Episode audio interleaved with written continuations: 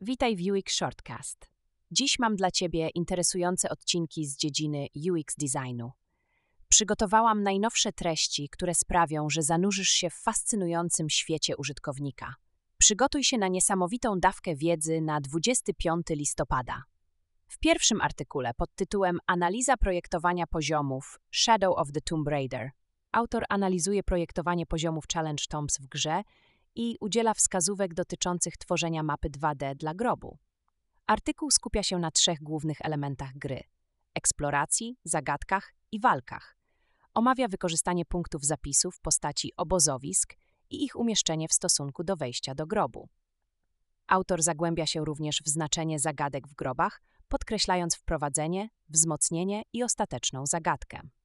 Dodatkowo artykuł rozważa dołączenie obszarów do eksploracji i przestrzeni do walki, aby zwiększyć tempo rozgrywki. Sekcje eksploracyjne są kategoryzowane na podstawie ich złożoności i długości trwania. Artykuł podkreśla znaczenie widoków jako nagród dla graczy i sugeruje dodanie momentów zapowiadających pułapki, zagrożenia i przeciwników. Omawia również dołączenie pomieszczenia nagród i ścieżki prowadzącej z powrotem do początku poziomu. Ogólnie artykuł zawiera kompleksową analizę elementów projektowania poziomów w grze Shadow of the Tomb Raider. W artykule numer 2, zatytułowanym Wpływ Johanna Cruyffa na adaptacyjne zmiany ról w projektowaniu produktu, autor bada, jak filozofia total footballu, zastosowana przez Johanna Cruyffa i holenderskich mistrzów z lat 70., może inspirować adaptacyjne zmiany ról w projektowaniu produktu. Artykuł omawia zmieniające się odpowiedzialności projektantów produktów i potrzebę adaptacji w tej dziedzinie.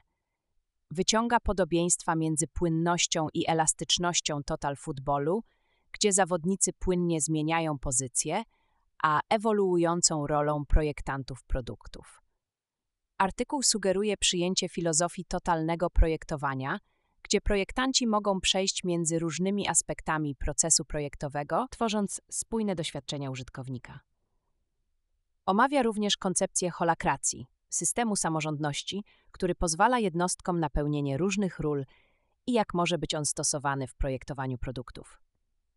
Artykuł podkreśla znaczenie użytkownikocentrycznej wzajemnej zastępowalności pozycji świadomości przestrzennej, techniki i inteligencji w myśleniu projektowym. Kończy się zachętą do przyjęcia filozofii totalnego projektowania i stania się dyrygentami, którzy mogą skutecznie kierować doświadczeniami użytkowników, pełniąc kilka ról w ramach swoich zespołów projektowych.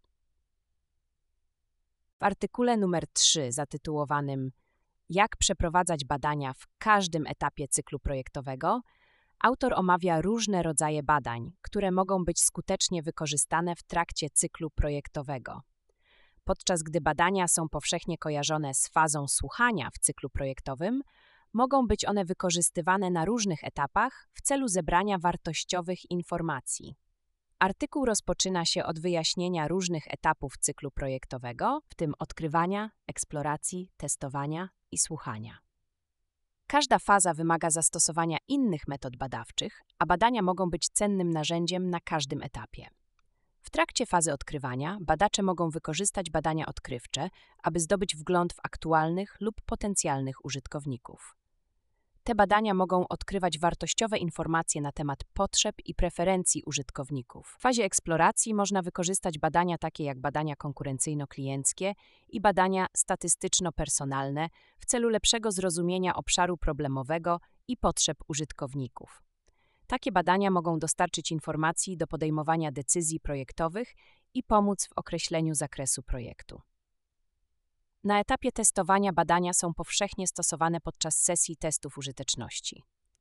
Przeprowadza się badania po zadaniu i badania po teście, aby ocenić łatwość wykonywania konkretnych zadań i zbierać opinie od użytkowników.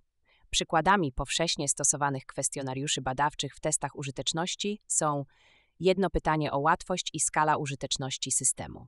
Podczas fazy słuchania często używa się takich badań jak Net Promoter Score. Customer Satisfaction Score i Customer Effort Score, aby mierzyć lojalność i satysfakcję klientów. Można także wdrożyć dostosowane badania słuchania w celu śledzenia parametrów i oceny wpływu zmian projektowych. W sumie, Artykuł podkreśla, że badania mogą być cenną metodą badawczą na każdym etapie cyklu projektowego, nie tylko w fazie słuchania. Poprzez staranne rozważenie celów i pytań badawczych, badacze mogą wybrać odpowiedni rodzaj badania dla swoich potrzeb. W artykule 4, zatytułowanym Budowa struktury w rozmowach z sztuczną inteligencją generatywną, autorzy omawiają strukturę promptów używanych w rozmowach z chatbotami opartymi na sztucznej inteligencji. Badanie przeprowadzone przez autorów polegało na analizie 425 rozmów z uczestnikami korzystającymi z różnych chatbotów AI. Zidentyfikowano cztery składniki, które często występowały w promptach: żądanie, odniesienia do poprzednich odpowiedzi lub źródeł zewnętrznych, specyfikacje formatu i ramowanie. Składnik żądania stanowi rdzeń potrzeby informacyjnej użytkownika, podczas gdy odniesienia dostarczają kontekstu poprzez wcześniejsze odpowiedzi lub źródła zewnętrzne. Specyfikacje formatu obejmują atrybuty takie jak długość, język i styl prezentacji. Ramowanie polega na przedstawieniu opisu problemu lub kontekstu, aby pomóc AI w generowaniu satysfakcjonującej odpowiedzi. Autorzy zwracają również uwagę na trzy rodzaje nietypowych promptów. Czy możesz X? Daj mi więcej i prompty wypełniające. Artykuł zawiera wskazówki dla użytkowników sztucznej inteligencji generatywnej, a także zalecenia dotyczące projektowania interakcji użytkownika z interfejsami AI. Artykuł 5 zatytułowany Czarny Piątek 2023 Inwestuj w edukację projektowania UX omawia pomysł inwestowania w siebie poprzez podążanie za edukacją z zakresu projektowania User Experience w okresie Czarnego Piątku. Artykuł podkreśla znaczenie ciągłego uczenia się i rozwoju osobistego, cytując słynne słowa Warrena Buffetta: Czego więcej się nauczysz, tym więcej zarobisz. Sugeruje, że zamiast skupiać się na 50% promocjach na produkty, jednostki powinny rozważyć inwestowanie swoich ciężko zarobionych pieniędzy we własną edukację i rozwój umiejętności. Artykuł podkreśla misję Interaction Design Foundation, IXDF, polegającą na uczynieniu wysokiej jakości edukacji z zakresu projektowania user experience dostępną i przystępną cenowo.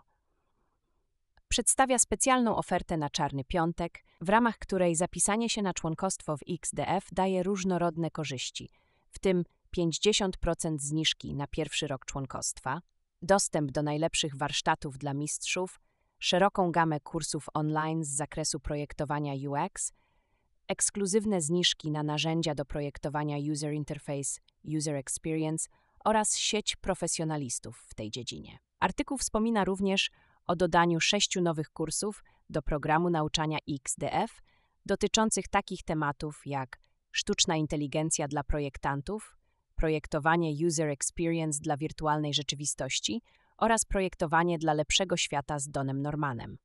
Przedstawia świadectwa członków XDF którzy docenili wartość tych kursów i podkreśla konieczność wydawania pieniędzy na coś wartościowego, co może przyczynić się do projektowania lepszego świata. W artykule szóstym zatytułowanym UX kontra UI Jaka jest różnica? Autor bada różnicę między projektowaniem UX a projektowaniem UI User Interface.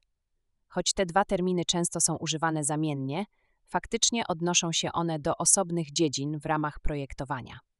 Artykuł rozpoczyna się od zamieszczenia transkryptu wideo, w którym wyjaśnione są różnice między projektowaniem UX a projektowaniem UI. Projektowanie UX koncentruje się na zrozumieniu potrzeb użytkowników i tworzeniu intuicyjnych i przyjemnych doświadczeń, podczas gdy projektowanie UI dotyczy elementów wizualnych i interfejsów produktu. Autor następnie zagłębia się w szczegóły projektowania UX, podkreślając jego cel polegający na tworzeniu produktów, które są istotne, znaczące, użyteczne i przyjemne. Projektanci UX wykorzystują proces projektowania skoncentrowany na użytkowniku, aby zapewnić, że produkt jest łatwy w użyciu i spełnia potrzeby użytkowników. Zwracają uwagę na czynniki takie jak dostępność, hierarchię informacji, responsywny design i nawigację, aby zminimalizować tarcie i poprawić doświadczenie użytkownika. Z kolei projektowanie UI jest bardziej wyspecjalizowane i skupia się na elementach wizualnych i interaktywnych produktu. Projektanci UI tworzą interfejsy, które są atrakcyjne wizualnie, interaktywne i intuicyjne. Ścisłą współpracę z projektantami UX dbając o to, żeby projekt wizualny zwiększał ogólne doświadczenie użytkownika. Podsumowując, artykuł przedstawia obszerne omówienie różnic między projektowaniem UX i UI oraz oferuje wgląd w rolę i odpowiedzialności projektantów UX i UI. Dziękuję za wysłuchanie i zapraszam na kolejną dawkę wiedzy już jutro.